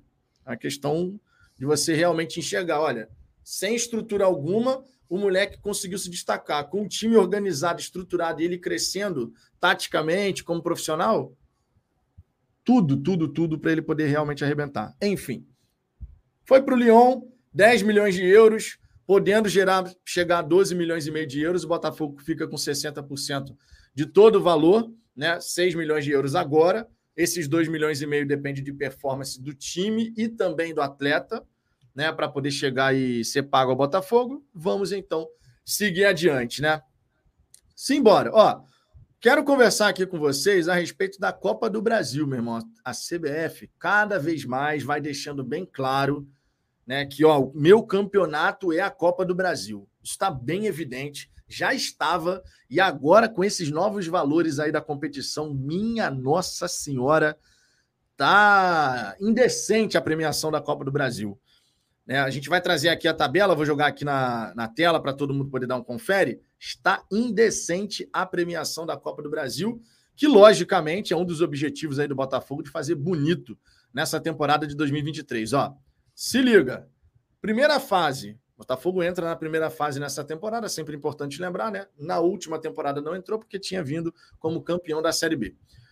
1 milhão e 400 mil reais, só para jogar a primeira fase. Segunda fase, 1 milhão e 700. Terceira fase, 2 milhões e 100. Oitava de final, 3 milhões e 300. Quartas de final, 4 milhões e 300. Semifinal, 9 milhões Vice-campeão 30 e campeão 70. Ou seja, o campeão, Ricardo, pode ganhar 91,5 milhões de reais. Está até aqui no 91,8 milhões de reais. Que premiação é essa, hein, meu camarada? É, já vou reclamar. Por que, que não coloca 92 logo, né? Porra, 91,8. Pelo amor de Deus, CBF. Isso só, é, só comprova que a CBF não faz nada certo, cara. Tudo tem que ter algum erro. Pô, 91,8 é brincadeira. Eu tenho toque com essas coisas. Eu olho sempre para número redondo. Mas enfim, é isso eu falando. É... A CBF tem que fazer isso mesmo, cara. Porque daqui a pouco, se tudo der certo, o que vai restar para a CBF é isso aí. É a Copa do Brasil e seleção brasileira. Queria eu que fosse assim, que o Campeonato Brasileiro fosse feito pelos clubes, na verdade, pelos clubes, vírgula, né? por alguma associação que tivesse os clubes e fosse maior e gerida de maneira séria, coisa que a CBF não é, nunca foi e muito provavelmente nunca será, uma vez que é uma entidade particular e não existe muito que a gente possa fazer para que aquilo ali vire algo democraticamente viável, coisa que nunca foi e repito, provavelmente nunca será, porque o sistema estaria há 200 milhões de anos e todo mundo que entra é picado pelo, pelo, pelo mosquitinho da. Enfim, não vou falar porque senão vou me comprometer, mas. É, vocês sabem do que eu estou falando. Da incompetência, vamos ficar por aí, da incompetência. E a gente tem esses campeonatos horrorosos que são porra, feitos pela CBF, com arbitragens cada vez piores, é, estádios que não têm um gramado decente para poder acontecer a prática do futebol, é estádio porra, ruim, é, logística ruim. Irmão, a CBF é, é um desgosto. É um desgosto. Mas pelo menos na Copa do Brasil, pelo menos eles dão dinheiro, né? Então, gente tem que fazer é, isso a mesmo. Premiação, a premiação da Copa do Brasil para o campeão só para a gente ter uma ideia, ela é quase o quase para o campeão, tá? Deixando bem claro, até porque eu vou fazer essa comparação. Ela é quase o dobro da premiação para o campeão da Sul-Americana. O campeão não, da é, Sul-Americana é, ganha 47 é. milhões de reais, o campeão da Copa do Brasil 91,8 ao total. Não, é, absurdo, é absurdo. É. No, nos tempos, porra, o Botafogo historicamente tinha tem receita de 180, né? Imagina, num campeonato só você conseguir metade do que seria a tua receita num ano. É muita coisa, né, cara? Sem é contar é o prestígio, coisa. né, cara? Porque ah, claro, é uma taça que não é, tem claro, ainda. Ah, claro. Felicidade do torcedor, pô, Bizarro, bizarro, bizarro. Mas é, a CBF nesse ponto aí tá correta. Tem que valorizar a competição que, que vai ser o futuro dela mesmo, porque, repito, se tudo der certo, a gente não vai ter mais a CBF organizando o Campeonato Brasileiro. Eu sonho com isso todos os dias. Agora, o problema é que depende dos clubes se acertarem, isso a gente sabe que é muito complicado. Né? Não, é importante destacar que a CBF ainda não definiu a data do sorteio da primeira fase, tá? Copa do Brasil que começa ali no dia 21 de fevereiro e o Botafogo vai estar no pote A, podendo enfrentar as seguintes equipes: Campinense, Jacuipense, São Raimundo de Roraima, Tocantinópolis, Bahia de Feira, Caldense, Atlético Alagoinhas, Asa, Sergipe ou Ceilândia. Olha o Ceilândia aí de novo podendo aparecer no radar do Botafogo, né? No horizonte do Botafogo. Sempre importante destacar, né, minha gente, que a gente está sem, claro, os, os, todos os reforços ainda, que a gente espera que possam chegar, mas o time que a gente já tem, e aqui, Ricardo, eu quero saber sua opinião, eu dei minha opinião sobre isso na hora do almoço. Hum. O time do Botafogo que a gente já tem disponível tem a uhum. obrigação, e a gente não fala muito de obrigação é em verdade. relação a essa questão aqui no canal, mas no que diz respeito a passar pela primeira e segunda fase enfrentando essas equipes assim de Série D, Série C, esse Botafogo daí tem a obrigação de chegar na terceira fase, né? Que é quando entra, inclusive, as equipes que estão disputando a Libertadores. Ah, cara, não tem nem o que falar, assim. É, é bom que nem gasta tanto tempo no assunto, porque qualquer coisa que não seja o Botafogo passando de fase com uma vitória, uma vitória legal, assim, não tô falando que tem golear de 5, 6, não. Se golear, ótimo, mas um 2 a 0 um 3 a 0 com autoridade, Qualquer coisa diferente disso é vexame, fracasso. É para olhar e falar o que a gente está fazendo de errado, porque, pelo amor de Deus, cara, pelo amor de Deus. Ai, cara, mas é um jogo só. Dane-se, cara. O Botafogo tem a obrigação de ganhar do. Qual é o. Japicuense? Qual é o nome do, do, do título? Do... São. Você quer saber todos os. Não, não, não. Eu acho que é o segundo ou terceiro. Jacuipense. Jacuipense. Meu irmão, se o Botafogo não ganha do Jacuipense, sendo SAF, ah, aí eu paro. Aí eu, aí eu realmente Não, não, paro. não pode, não pode. Aí não eu pode. paro. Com todo respeito ao glorioso Jacuipense, deve ser de uma cidade que o povo ama o clube, deve ir a todos os jogos, deve ser mó barato. As pessoas que vão ao jogo, porra, vão se divertir pra caramba. Vai ser um evento na cidade, porra, vai botar dinheiro no bolso do, do, do senhorzinho que vai vender a cerveja gelada, a água, o refrigerante, tudo isso é muito maneiro. A Copa do Brasil é, tem essa, essa coisa positiva, né? Que leva o futebol para lugares que normalmente não conseguem ter acesso né, a grandes clubes e tal. Então isso é muito foda. Agora, tirando isso, meu irmão, Botafogo pode jogar na China, porra, no Uzbequistão contra o Jacuipense, sei lá, e tem obrigação de ganhar, cara. Não tem essa. Qualquer coisa. É, não, não tem nem dúvida em relação a isso. Pô, pelo amor de Deus. Não tem nem dúvida em relação a isso. Ah, e um ponto importante aqui, né? A se destacar: o Botafogo, claro, nessa temporada, busca, através dessas competições, como Copa do Brasil, Sul-Americana, turbinar as suas receitas em termos de premiação, né? É uma das questões aí muito importantes hoje no futebol brasileiro, que dão, a, dão aquela turbinada aí em relação ao faturamento. O Botafogo está buscando aumentar o seu faturamento e premiação precisa sim estar tá no horizonte do Botafogo. Copa do Brasil, que por sinal, né, Ricardo? O John Texton, na entrevista concedida ao Fogão Net, não, não deixou de falar assim, ó, por que não, né? Por que não? Dependendo do ah, sorteio, é o modelo, dependendo né? do caminho. É, é o modelo de campeonato. Quando é mata-mata, cara, e a gente já viu, porra, sei lá, em várias. Na Copa do Brasil, acho que é até um pouco mais complicado. A gente já viu em Libertadores, pô, acho que foi a última, foi do ano passado, eu acho. Ou do ano retrasado, eu acho que foi do ano retrasado que o Flamengo decidiu contra o Palmeiras. O Flamengo passou por ninguém, cara. Mas, mas ninguém. Deu uma sorte. Não estou falando que se pegasse um, um River na frente não passaria, não é isso que eu estou dizendo, mas os sorteios foram maravilhosos, foram pegando só time bosta. Aí você pega, eu não lembro se foi ano passado ou ano retrasado, tá? E às vezes você dá uma sorte, só é possível no mata-mata. No ponto de corrida, você sabe que você vai jogar contra todo mundo. Então tem que dar uma. Às vezes você dá uma sorte, encaixa, empolga, a torcida compra o barulho, e aí você vê um time que não está cotado ganhar. Então não acho um absurdo ele olhar e falar: ah, de repente a gente pode ganhar a Copa do Brasil. Pode? Pode, pode. Vai Exatamente. ganhar? Pouco provável. Mas pode. É, depende, depende muito do sorteio né, a equipe que você vai encarar, depende como você chega na competição, se você já está ali com um nível competitivo muito interessante na temporada. A gente espera, claro, que tenha o crescimento do Botafogo, né? questão importantíssima aí. É. É, Douglas Barros aqui mandou um superchat. Douglas, desculpa aí por não ter colocado o superchat antes, tá? Você já tinha mandado esse superchat aqui há algum tempo. É, sei que a pauta girou, primeiro Klaus, agora Romildo, Jofre.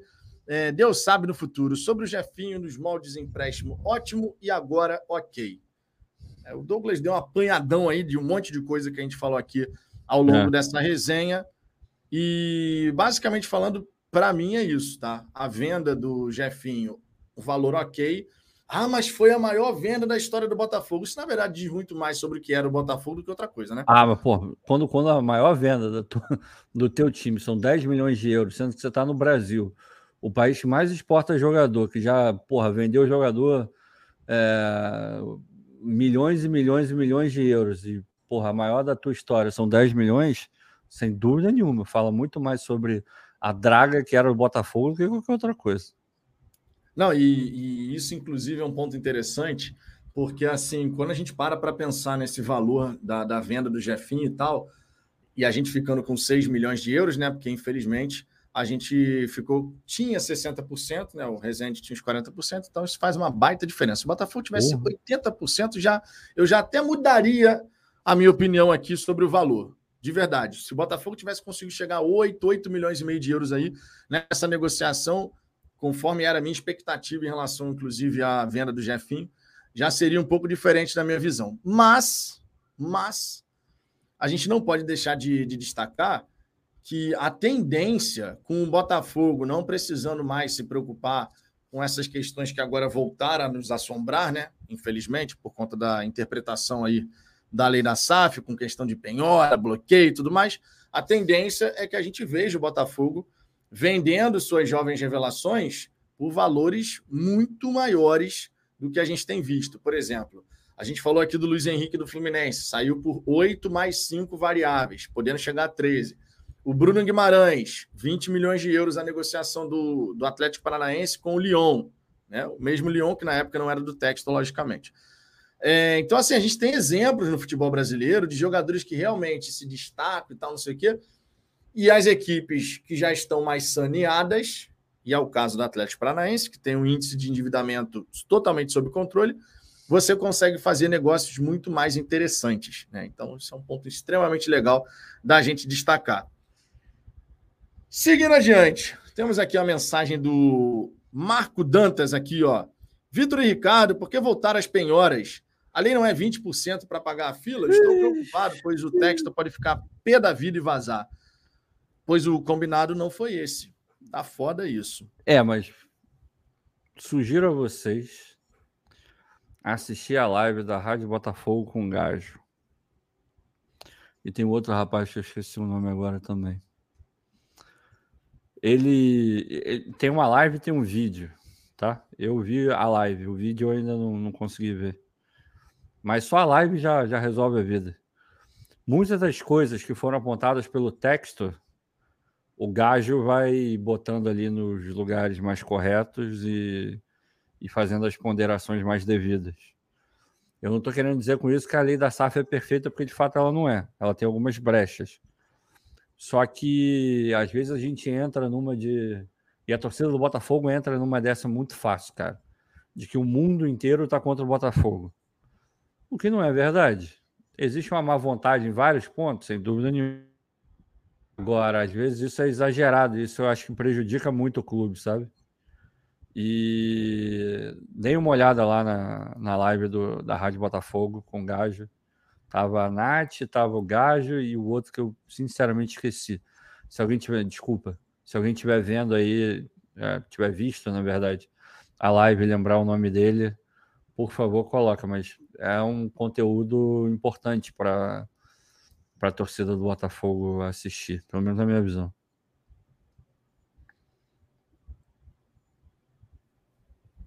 Tô esperando. É, não, é isso. É isso. tá certo. É, eu vi a Rádio Botafogo publicando esse conteúdo lá, não tive a oportunidade Cello. de parar para ver ainda. Cello, Cello. É o, é o nome do, do outro cara que estava com ele lá. Resenha boa, assim, bem boa mesmo. E o Gajo explica bem, o Gajo estava lá dentro da, da SAF também. Tem propriedade então, para falar. Tem, tem, tem, tem. E tem algumas coisas assim. É, o que ele falou, ah, porra, o texto fala, ah, mas vieram aqui e cortaram minha luz. É, é, não estava errado cortar a luz, tinha que cortar mesmo. Não estava pagando, porra. Aí tem alguma. Ele, ele vai botando algumas coisas que a gente aqui já falou várias vezes também. Essa questão de. A, a torcida do Botafogo acha que todas as dívidas do Botafogo entraram no RCE. Não, nem todas entraram. Tinha dívida, tem dívidas de naturezas completamente diferentes. É, tem dívidas que tudo que foi para o RCE é o que foi para a justiça. O que não foi para a justiça não está no RCE. Tipo, conta de luz, conta de água. A concessionária não botou o Botafogo na justiça para poder pegar. Simplesmente olhou, tá, tá faltando pagamento, foi lá e cortou, pô. Aí, ah, é um absurdo. Não, não, não, é absurdo nenhum. Tinha que cortar mesmo. O Botafogo que foi incompetente de não chegar e, e conversar e botar em dia. Ou pelo menos fazer um acordo para que não cortasse a porcaria da luz. Então a, a Rádio Botafogo fez um trabalho muito legal na figura do Gajo e do Cello. E vale a pena, vale muito a pena. Tanto acredito eu que o vídeo seja algo mais objetivo, porque eles falam do mesmo assunto.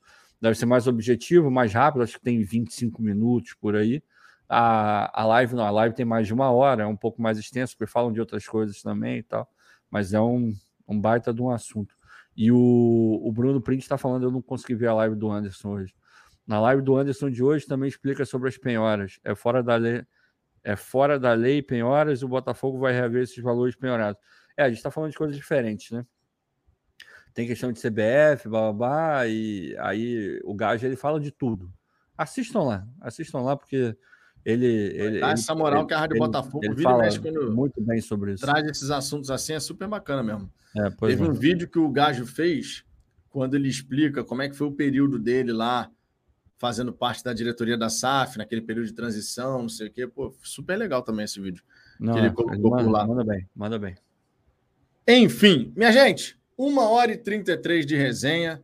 Vai chegando ao fim aqui esse nosso bate-papo de terça-feira. Queria agradecer imensamente Ah, peraí, desculpa, de cada... desculpa, desculpa, desculpa, desculpa. Eu esqueci, eu esqueci. Fala, fala, fala. Tem um também para vocês olharem, é, conteúdo bacana no Glorioso Connection, o que eles fazem lá rapidinho, que é uma versão pocket, né? Um pouco menor.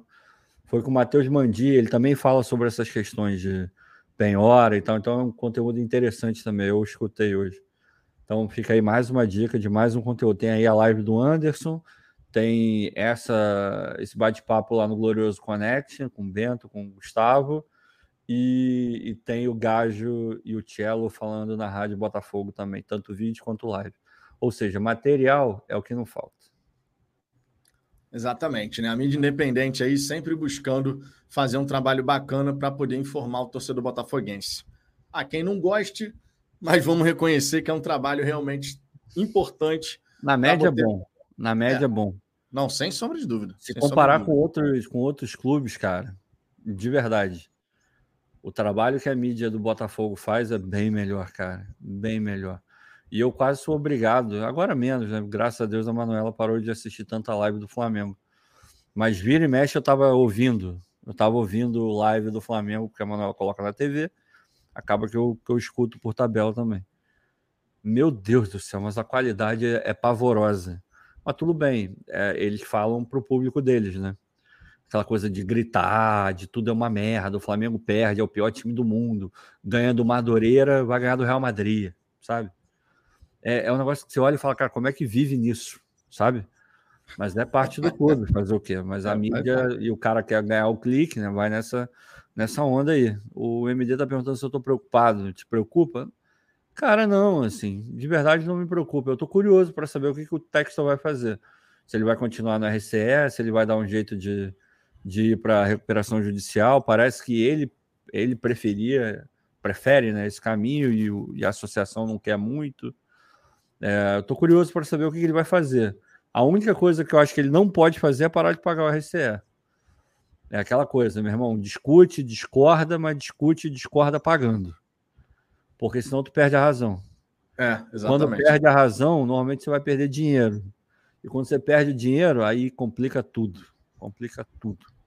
Então, eu, se fosse Exatamente. ele, continuaria fazendo bonitinho ali para para não ter muito problema, sacou? É, agora, tô curioso, tô curioso. E o Fábio tá falando que eu assisto live todo dia.